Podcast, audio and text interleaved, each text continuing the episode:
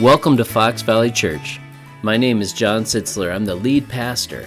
I'm excited that you decided to listen to this message. Isaiah 61 states that we can be like great oak trees planted by the Lord. That's our goal for you. Yes, you.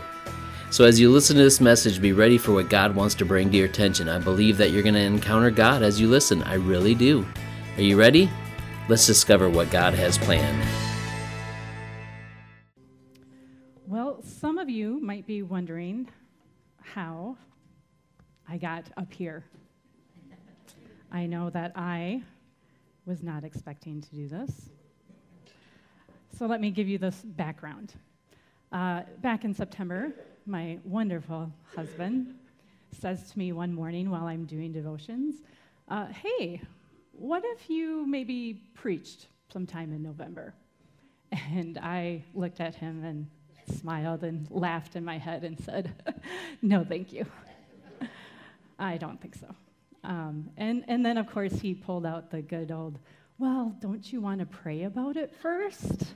And so, of course, what did I have to do? I had to pray about it. And so I did. Um, and I was very specific with God and said, God, if you really want me to do this, then I need you to at least confirm, confirm this like three times. I, like, I really need to know it's from you, God. And I let it go. I said, if you really want me to, I will, but this, this is what I'm looking for. And so some time had passed, and um, we, I sometimes lead on Wednesday nights, and one Wednesday night I had led. And I, after prayer, my husband, of course, comes to me and says, I don't know why you just don't preach. And I thought, oh, okay, okay, God. And then that same night, out in the hallway, I had one other person come to me and said, You know, what you said tonight just really spoke to my heart. And I thought, okay, there's number two.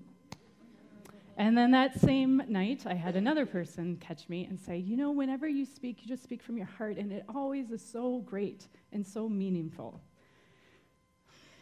There's number three. So on my drive home, I said to God, Okay, what is it that you want? What do you want me to do? And I even said, You know, I have no idea what you want me to say. God, I, I am no theologian, let me just tell you. Went to Bible school, but that was a long time ago. And so I don't know what you want. And God spoke to me and dumped it all into my head. And so John came home from church, and uh, I said, as soon as he walked in the door, You need to sit down. And he thought he was in trouble. he wasn't. Uh, but I did explain what was going on, and so we talked a little bit, and things solidified and clarified, and so here I am today coming to you. Um, so, thank you. So, my fear is that I have either not enough material or I have far too much material. So, you're going to get what you get today.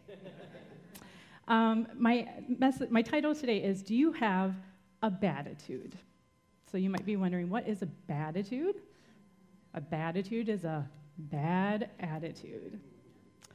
So, my husband and I have this habit whenever uh, we are done with work. We come together, we kind of sit down, and we say, How are you today? How was your day? How are you feeling? What happened today? Um, and there was a day earlier this uh, in September where this had happened. And so he had asked me, How was my day? And so I proceeded to tell him my day. And it led into a 45 minute complaining session. 45 minutes. I mean, think about that. 45 minutes of listening to somebody complain. That's a lot. And after my complaining session, uh, God kind of spoke to me and said, mm, Cherise, you have a little bit of an attitude problem. And so that's kind of where this message had come from. So, my situation with my attitude, um, it kind of had been building for several months. And let me just say that my situation has not changed, by the way, um, but my attitude was what had to change. And so, um, God talked to me about all that. So, let's talk a little bit about what is attitude. I did a little research, and this is interesting. So, in psychology, an attitude refers to a set of emotions beliefs, and behaviors toward a particular object, person, thing, or event. So I want you to look at this really closely. Emotions. I don't know about you, but I can't always trust my emotions. They are real, but they're not always trustworthy. Beliefs. Sometimes we can believe in the wrong thing. Behaviors. Sometimes my behavior is not so good.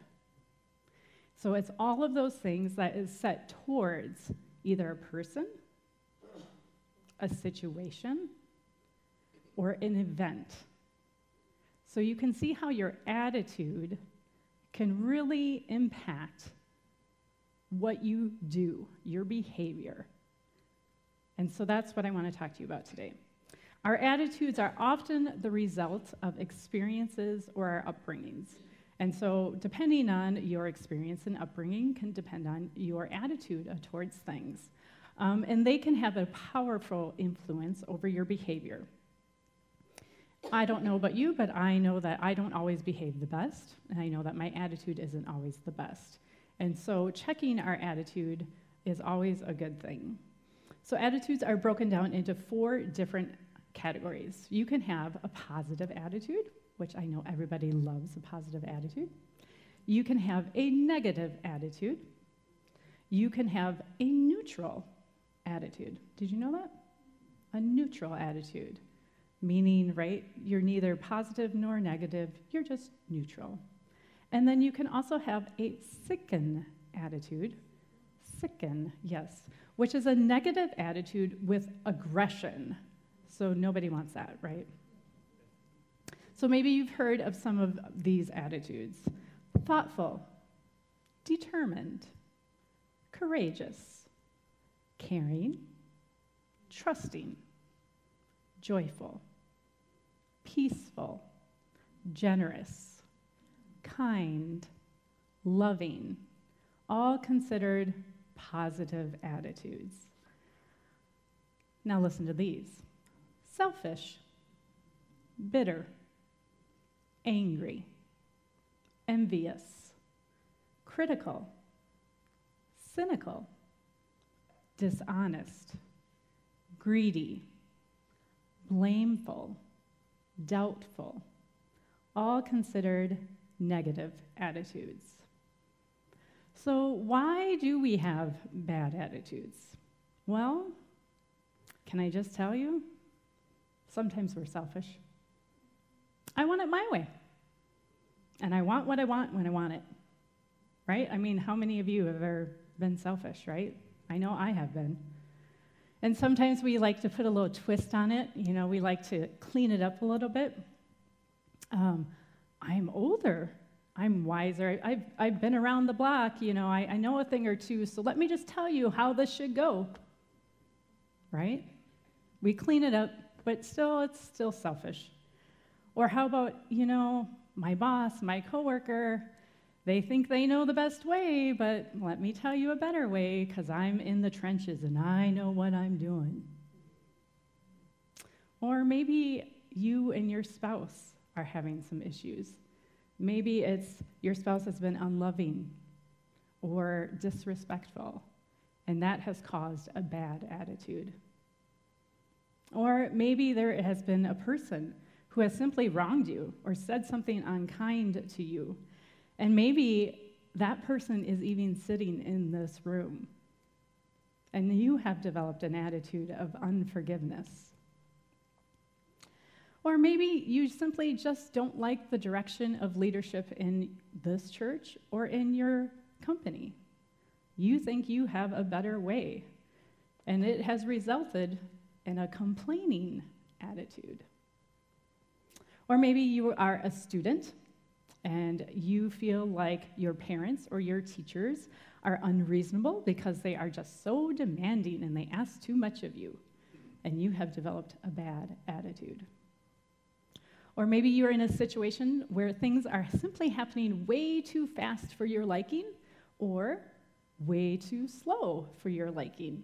And you have developed an attitude of anxiousness or of frustration Or maybe you're simply holding on to some bitterness and you are just angry. Or maybe it could be that God has not answered your prayer yet. And you are doubtful. You're ready to give up. That can cause an attitude. So I wanted to look at some scripture about attitudes. And I do love how the Bible is truth. And I don't know about you, but I believe every word in my Bible. I believe in all of the things that happened, including some stories that I am like mind blown that how could that actually happen? And so we're going to look at some of that today out of Numbers. And so if you want to grab your Bibles, we're going to be starting off in Numbers verse uh, chapter 11. And so this is the story of Moses and the Israelites. And if you know anything about Moses and the Israelites, you will remember that the Israelites were God's chosen people. They were enslaved in Egypt, and Moses was the one who was leading them out of Egypt into the wilderness, into uh, God's promised land. And so Moses um, is taking them. They've crossed the Red Sea. God has parted the sea. It's been a miraculous movement of God, right? And the Israelites are now wandering in the wilderness, being led by a cloud by day, a fire by night, and Moses is guiding them. And so we're going to pick up in Numbers 11, starting with verse 1. Soon the people began complaining about their hardship. And the Lord heard everything they said. Then the Lord's anger blazed against them, and he sent a fire to rage among them, and he destroyed some of the people in the outskirts of the camp. Then the people screamed to Moses for help, and when he prayed to the Lord, the fire stopped. Interesting. He heard their complaining. Now, God had just done all this amazing things. I mean, He had parted the Red Sea, He got them out of Egypt. They are no longer slaves. They are all together, and God is guiding them and directing them, and they are complaining. Really? Complaining? Complaining so much so that God sent fire and destroyed some of them. I mean, can you imagine? They must have really been complaining. I mean, I certainly don't want God sending down fire to destroy me after my 45 minute complaining session. So the Lord hears, He hears everything. And so he had heard their complaining. And so let's continue the story in uh, verses 4 through 6. Then the foreign rabble who were traveling with them, which I learned, this foreign rabble are not actually the Israelites. There was this group of people who was just kind of came along with them, and they were foreigners. And they were also up to no good, by the way. So the foreign rabble who were traveling with the Israelites began to crave the good things of Egypt. And the people of Israel also began to complain because once one does, let's all just hop on board. Oh, for some meat, they exclaimed. We remember the fish we used to eat for free in Egypt. And we had all the cucumbers, melons, leeks, and onions and garlic we wanted. But now our appetites are gone. All we ever see is this manna. Hmm, manna? Manna. God's gift from heaven, right? If you know the story, then you know that manna was provided every day from God, from heaven. And interesting, uh, manna, just think. It's morning, you get out of your tent, you're hungry, you go outside. Manna already right there for you. No grocery shopping. I don't know you, I do not like grocery shopping. It's not my favorite thing to do. And so it is right there. All you have to do is pick it up and eat it. I mean, it is not difficult, people. I don't know why you're complaining. And so they don't have to grind flour. They don't have to knead the dough. They don't have to bake it over the fire. Just eat it. Quit your complaining and eat your food. But no, more complainers. And so they were complaining because they were remembering all the things from before, right? Looking back to Egypt, and they were comparing, right? And I don't know about you, but nothing good comes from comparison. And so here is this wonderful manna that God Himself has provided, and you want all those things from back when you were slaves in Egypt, and you're going to complain. Can I tell you that complainers, they tend to gripe when they don't have it. And then when they get it, they gripe some more because it's not in the way that they wanted it. Don't be a complainer. Don't gripe. Right? God has given us good things. And so the story continues. The Israelites, they continue to travel through the wilderness. And they finally come to the promised land, and they're on the brink of the promised land. They are ready to enter it. And so, in the story, they um, send some scouts out to the promised land to scout it out to see what is it going to be like, how's it going to be. And so, uh, the scouts come back with a report. And if you know the story, you, you know the report is the land is amazing. It's filled with milk and honey and goodness from God and all these fruits. And it is wonderful, except there's giants. Giants in the land. And there's no way that we're going to conquer these giants. And so what happens? There's two, two men that says, we can. We can take them. God is with us, and we can certainly take the giants and we can take the land. But who's louder? Those complainers. And they start complaining again. How could God bring us this far to the promised land only to keep us from entering it? We should have just died in the wilderness. Our children are going to be taken as plunder. Let's just go back to Egypt and become slaves again. It's a lot of complaining. And can I tell you there's some results to your complaining and my complaining and their complaining? And we're going to look at that in Numbers 14. We're going to start in verse 26. The Lord said to Moses and Aaron, how long must I put up with this wicked community and its complaints about me? Yes, I have heard the complaints the Israelites are making against me. Now tell them this As surely as I live, declares the Lord, I will do to you the very things I heard you say. You will all drop dead in this wilderness.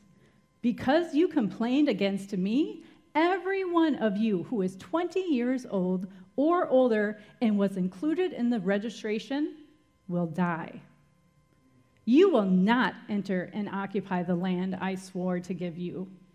The only exceptions will be Caleb, son of Jeb, and Joshua, son of Nun. You said your children would be carried off as plunder? Well, I will bring them safely into the land, and they will enjoy what you have despised. But as for you, you will all drop dead in the wilderness, and your children will be like shepherds wandering in the wilderness for 40 years. In this way, they will pay for your faithlessness until the last of you lies dead in the wilderness. Because your men explored the land for 40 days, you must wander in the wilderness for 40 years a year for each day, suffering the consequences of your sins. Then you will discover what it is like to have me for an enemy. Some heavy stuff there, isn't it? I mean, I, we like to skip over some of this stuff, don't we? Like it's it's glorious, you know. They they made it to the promised land, and God parted the Red Sea and manna from heaven, and it was great. It was not. They complained. the whole entire time. And there was some serious consequences here. A whole generation dying because of your complaining. Think about that. I learned that there was about 2 million people who took this journey. 2 million. And think of a generation of 2 million people. They were wandering through the wilderness until that generation died. Think of the graves and the people just toppling over, death after death after death, because of your complaining, because of your attitude.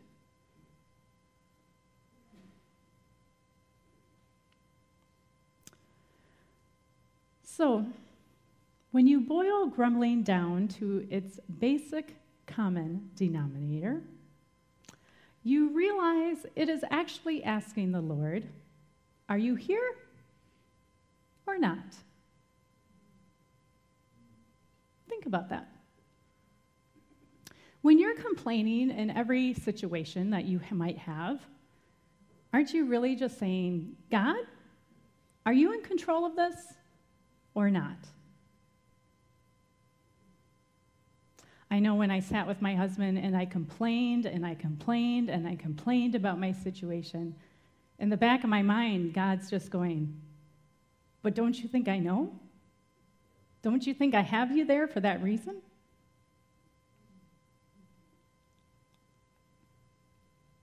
God knows. God knows your situation. God knows why you're complaining. But don't you think He put you there? And your complaining has consequences, dire consequences, by the way. These people died because of it. They were promised a land full of rich and goodness, and they were right there on the brink of it. Yet they didn't get there because of their complaining and because of their attitude.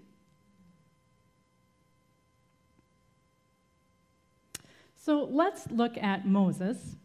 We can't forget about him. I mean, he is the one who's leading them. He is also the one that they're all complaining to, right? I mean, as a leader, that's kind of what you get sometimes, right? You get all the people who just want to sit and complain. And so if you remember Moses, he is the baby that was taken out of the river, right? Glorious story, right? He's saved, miraculously saved, and Pharaoh's daughter raises him as her own, and so he is um, the prince of Egypt, right? And but really, he's not Egyptian at all. He is actually um, Hebrew. And so I don't know if you realize this, but Moses really has a long history of an attitude problem.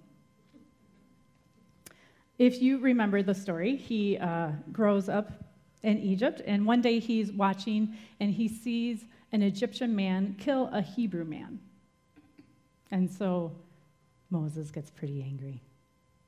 So much so that he goes out and he kills that Egyptian man.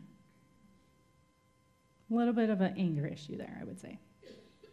And then Moses, he flees to the desert, and that's where God appears to him in the burning bush, right? And says, Moses, I'm going to have you lead my people out of Egypt. And Moses' response is, Great, Lord, take me, right? No. Moses says, No, Lord, not me. Uh uh-uh. uh. i am not good enough. Have you seen my brother Aaron? You should check him out. He's probably very good for this job. But Moses eventually, he, he leads them out of Egypt.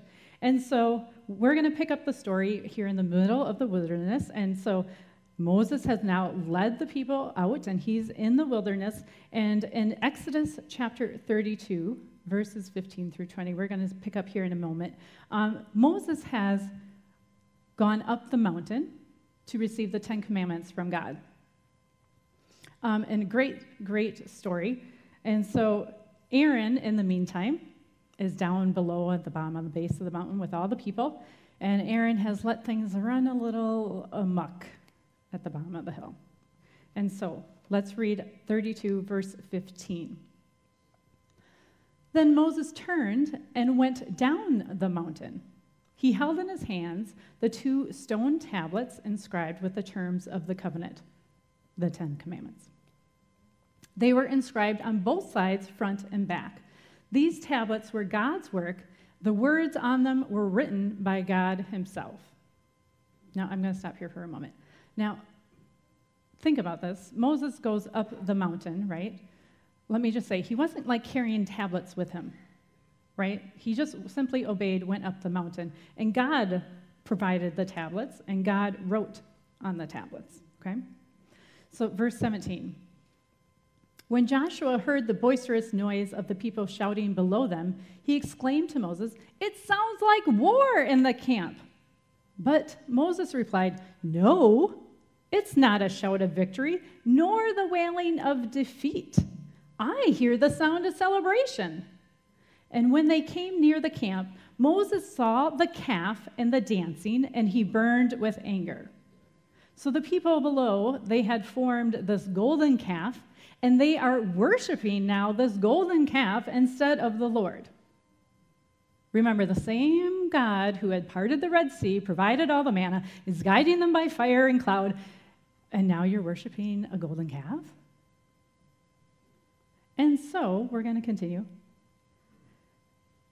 Verse 19 When they came near the camp, Moses saw the calf and the dancing, and he burned with anger. He threw the stone tablets to the ground, smashing them at the foot of the mountain. Okay. I mean, God just gave you these tablets. He just handwritten on them for you. And you are so angry, you're going to actually smash the tablets that God has given you? I, that, I have no words. I mean, God's own hand has written these for you. He created the tablets for you, and you are so angry that you, you can't just set them down first? I, I, I don't understand. But no, he, he smashes that. Not only that, oh, this is good. Verse 20. He took the calf they had made and he burned it. Then he ground it into powder, threw it into the water, and forced the people to drink it. now, uh, if that's not some anger issues and some attitude, I don't know what is. I mean, seriously? You're going to force people to drink some gold powder in their water? Wow that's quite the leader. I mean, if John was like, hey, you sinned, so we're going to, you know, drink some gold powder today, I don't know how well you would like that.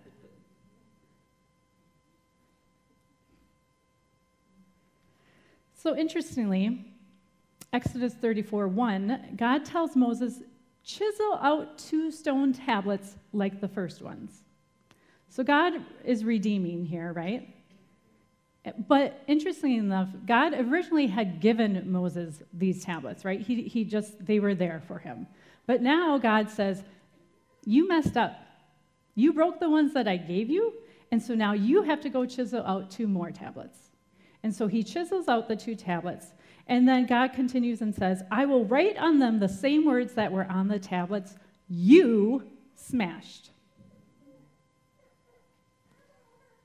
So I would say that God is watching and God is knowing and God is saying, Moses, you messed up, bud. You let your attitude and you let your anger get to you, and you have ruined what I have created.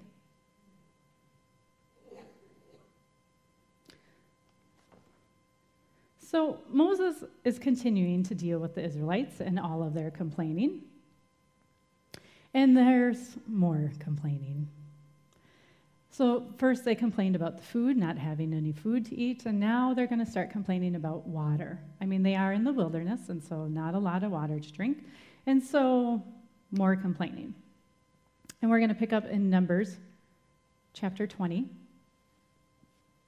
verse number 2.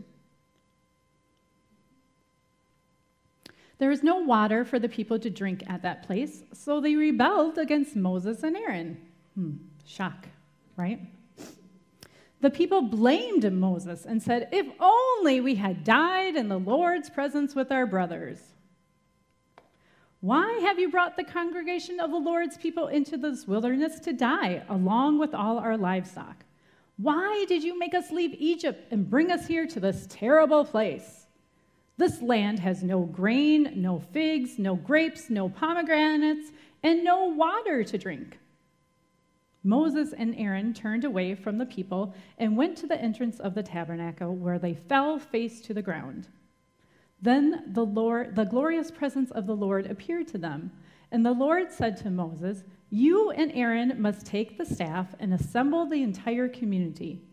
And as the people watch, speak to the rock over there and it will pour out its water. You will provide enough water from the rock to satisfy the whole community and their livestock. So Moses did as he was told. He took the staff from the place where it was kept before the Lord. Then he and Aaron summoned the people to come and gather at the rock. Listen, you rebels, he shouted. Must we bring you water from this rock? And then Moses raises his hand and he strikes the rock twice with the staff, and water gushes out. So the entire community and their livestock drank their fill. Did you catch it? What did God say to do? Speak to the rock. It was very clear, was it not? Speak to the rock, Moses. And he doesn't he strikes the rock. Not only once, twice. And he's yelling at them Listen, you rebels. He's angry. Moses is angry with them, and he is preaching a angry message to them. In fact, in my mind, Moses is thinking, I hope water doesn't ever come from this rock. These stupid people, right? And I like this part where he says, Must we bring you water from this rock? We. Who's we? Because I surely don't think Moses is doing anything there. God is the one who's bringing the water from the rock, right? But God is gracious, God is merciful, and he lets the water come out anyways. So don't think that Moses gets off so easily here. He has some consequences as well as the Israelites did. All of his temper tantrums and his problems are about to come to a head. In Numbers 20, verse 12, but the Lord said to Moses and Aaron, Because you did not trust me enough to demonstrate my holiness to the people of Israel, you will not lead them into the land I am giving them because you did not trust me enough. Moses never got to see that promised land. All of that hard work, all of that days and nights in the wilderness, only to be on the brink of it and then miss out because you let your attitude and your anger get the best of you. Moses was basically saying, I don't trust you, God. I don't trust what you're doing here, and so I'm going to do it my own way. My way is better, which sounds awfully like, like a selfish attitude. Disobedience can grow from our bad attitudes. And we can miss out on what God has for us. I don't think that Moses started off intentionally wanting this to happen, right? He got frustrated along the way, listening to all of this complaining and all of the attitudes that he had to deal with, which then, can I just say, attitudes are kind of one of these things where it either can unify you or it can tear you apart. Think about this. When somebody comes to you and they are starting to complain about their situation or whatever it may be, your response most oftentimes is, Oh, yeah, I totally agree with you. I totally understand what you're saying. Yes. Or it's absolutely not. I don't know what you are talking about. And so it's either unifying or it's dividing. And in this situation, Moses is mad. And there is some division happening there.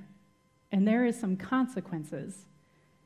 And because of his attitude, he was disobedient, as were the Israelites.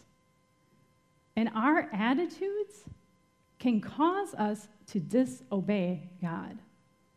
And when we do that, we miss out. So now that we've looked at some bad attitudes, you might be thinking, okay, Cherise, like I get it. Complaining, got it. So what am I supposed to do? Well, let's look at what we are supposed to do in Philippians 2. Paul is the author of this book, and he is writing to the Philippians from jail. And he writes to show us as Christians what we are supposed to be doing, living out the story of Jesus, looking like Jesus, talking like Jesus, acting like Jesus. And so sometimes that might mean suffering, like Jesus did, and sometimes it might be sharing in the glory of Jesus. But in Philippians 2, verse 1, we're going to start there. Is there any encouragement from belonging to Christ? Any comfort from his love? Any fellowship together in the Spirit? Are hearts tender, are your hearts tender and compassionate? Then make me truly happy by agreeing wholeheartedly with each other, loving one another, working together with one mind and purpose. Don't be selfish. Don't try to impress, impress others. Be humble, thinking as others of others as better than yourselves. Don't look out for only your own interest, but take an interest in others too. So we're going to stop there for a moment. So, wholeheartedly agreeing. That's not easy to do, is it? What is it that Paul wants us to agree about? Well, loving one another, working together. And what is it that we're supposed to be working together for? God's kingdom, God's plans, God's purposes. We can all agree about that. We can all be unified in that. And that means that we love that person who has wronged you. We don't hold, hold on to that anger. It means loving your spouse who might have said a few words to you. It means loving the parent or the teacher who you thought was so unkind and unfair. That means that I even need to love my neighbor when their leaves blow all through my yard. In verse 3, it says, Don't be selfish. Don't try to impress others. Be humble. Humble, according to the dictionary, means having or showing a modest or low estimate of one's own importance. So I'm a visual person, right? So for me, it's like that means I'm down here and everybody else is up here. It's not always about you, it's not always about me, it's about others. Keeping yourself humble. Let's pick up in verse 5. You must have the same attitude that Christ Jesus had. Though he was God, he did not think of equality with God as something to cling to. Instead, he gave up his divine privileges. He took the humble position of a slave and was born as a human being. When he appeared in human form, he humbled himself in obedience to God and died a criminal's death on a cross. So, that word humble appears three times in these verses. So, it must be important, right? So, how did God humble himself? How did Jesus humble himself? He took the position of a slave, a servant. Now, we all know he was not a slave or a servant, he was a prince, a king. He deserved so much more. He was born in a stable where I'm sure it did not smell so good. He had no place to lay his head. He had no job. He provide, others provided for him. He was disgraced, died a death on a cross, mocked, humiliated. He was humble. He didn't deserve any of those things. But he humbled himself. He thought of himself less than everyone else. Christ sacrificed himself for you and for me. He sacrificed his attitudes, his thoughts, his feelings, all for you and for me. So you might say, but Cherise, seriously, you don't know my situation. I know that I'm justified in my attitude, that I am right about this thing. Can I tell you? God was right too. Jesus was right. He was king, he was Lord.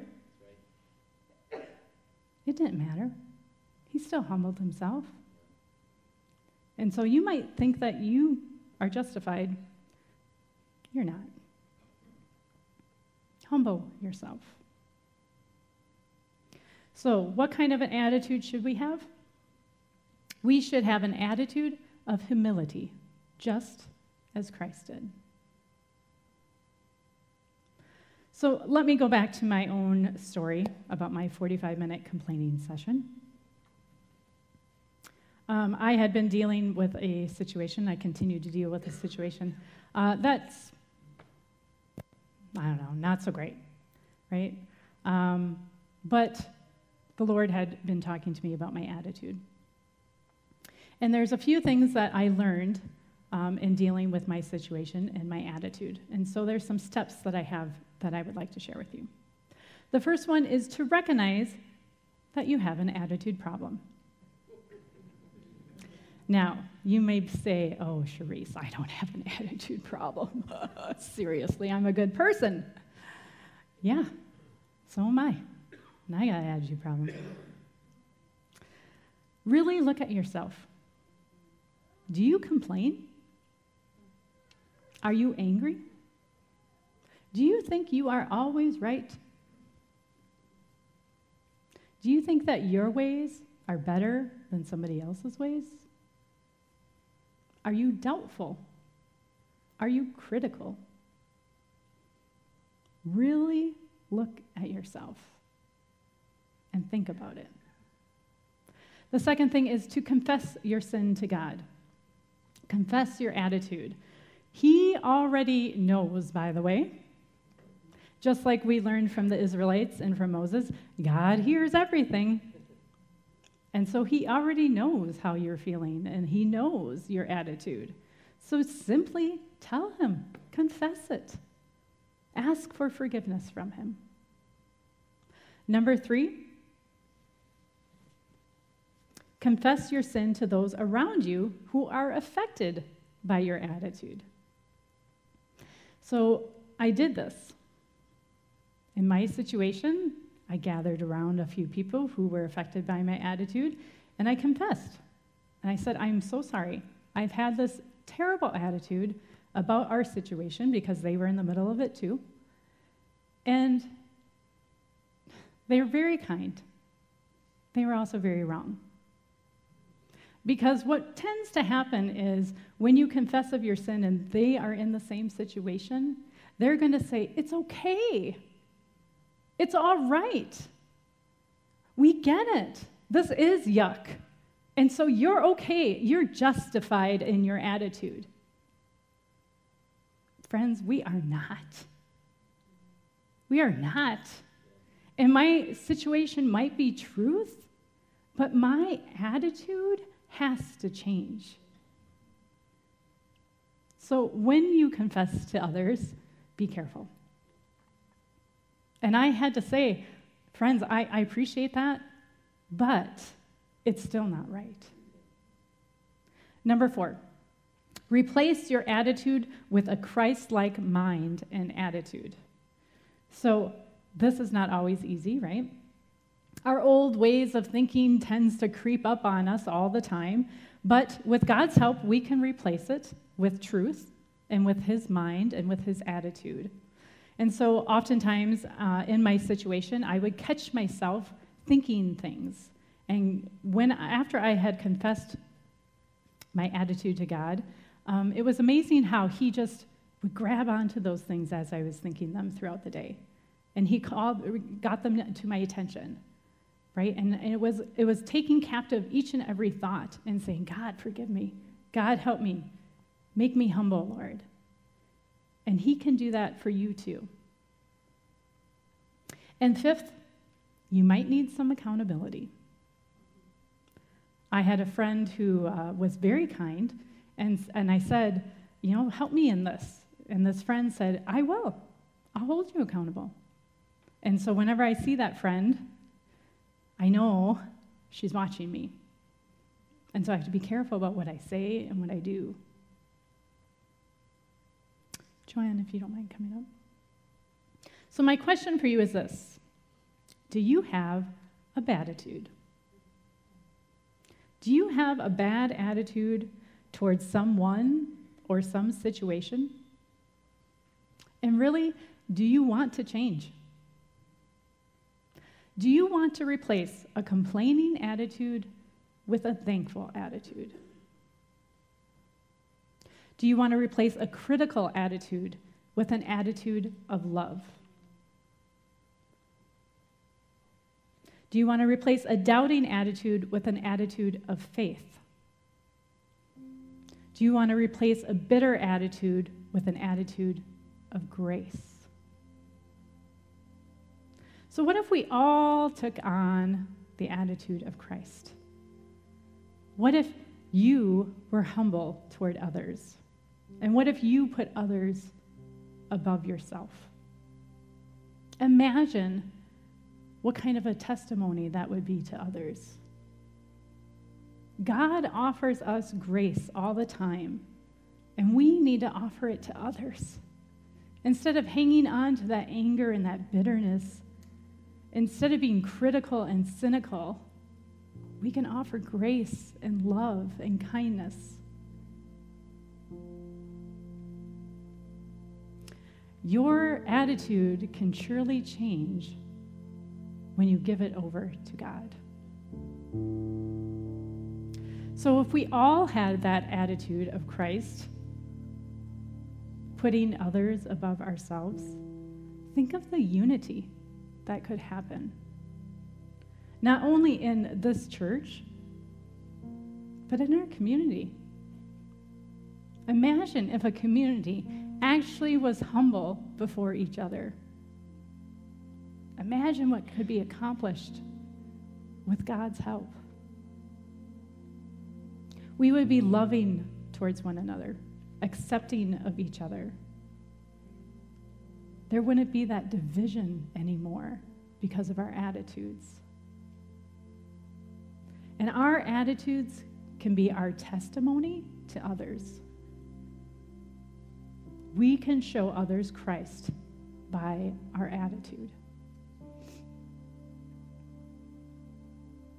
There's always something to complain about. There were forever will be.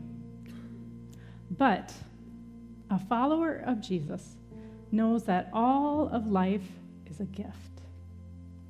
you can choose to see the beauty in it and the grace. There's a quote by Ann Voskamp, and uh, she says, God asks us to give thanks in everything because this is how you live through anything.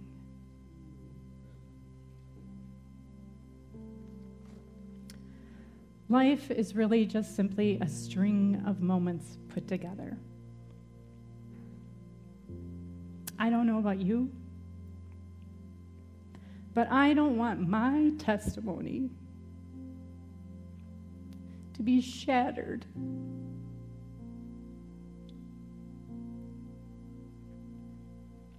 By my attitude. I don't want my anger or my pride or my cynical judgment to affect my testimony to others. They're watching.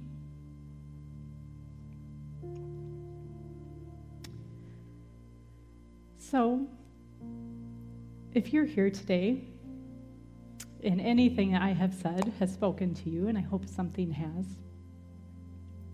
I'm going to ask that you respond to it. So, prayer team, I'm going to ask you guys to come forward. And everybody, if you are able, would you please stand with me?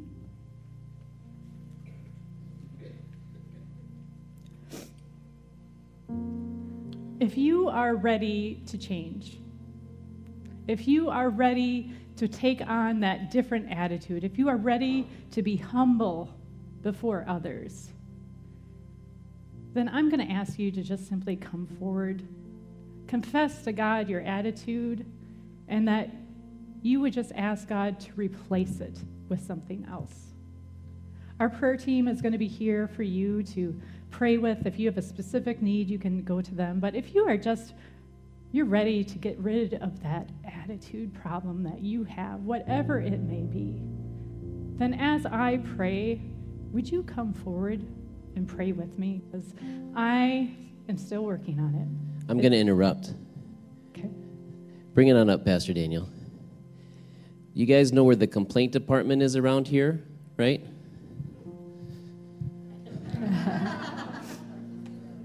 Right? Just to help you out, because I know sometimes it's a little nerve wracking to come up to the front. But Cherise is going to pray in just a second. But if you want to get rid of a bad attitude, or some complaints, just come on up and just invisibly just chuck it. Does that sound all right? Sorry, is that okay? Interrupted? I thought that might be fun. So, Lord, we come to you today. And Lord, I confess of my attitude. Lord, I am not perfect and you have seen my complaints. You have heard them loud and clear. And Lord, we just come before you and we want to be humble like you were. Lord, we want to place others before ourselves like you did. And so, Lord, would you just replace our attitudes with what you have for us? Lord, whatever the attitude is, Lord, I pray that you would just take it, remove it, and replace it with your love, with your kindness, with your goodness, with your humbleness, Lord. That we would see others through your eyes.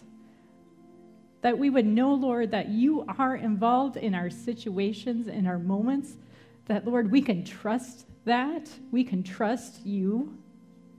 And we know that you will have us there for a reason, and we are waiting for you and trusting you in that moment.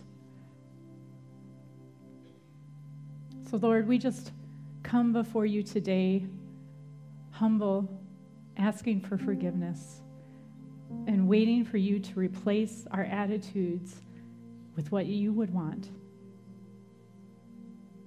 Lord, thank you for speaking to us. Thank you for being such a great example for us. Thank you for being humble and for dying on the cross for each of us, Lord. Have your way in our lives. Amen.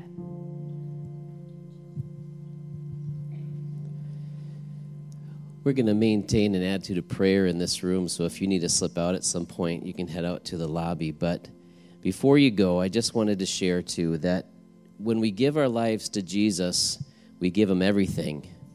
But then we got to work on giving everything to him. And this is just another one of those steps. So if you're here today and you haven't surrendered your life to the Lord yet, you can do that this morning. We're here, our prayer team is here if you'd like to talk to somebody about that. But for real, if you want to get rid of some gunk that you got going on in there and what Shri said spoke to you, just come on up, lay it down before the cross, wherever you want to, and then head out and ask the Holy Spirit, like Shri said, as I'm going through my day, confront me on my attitude. What is my attitude? What is my attitude? What is my attitude? And help me to fight that. So, Lord, bless everybody as we go. Keep us safe out on the roads. Thank you for this great Thanksgiving weekend, this great message today, and help us to live with a different kind of attitude. In Jesus' name, church, say amen.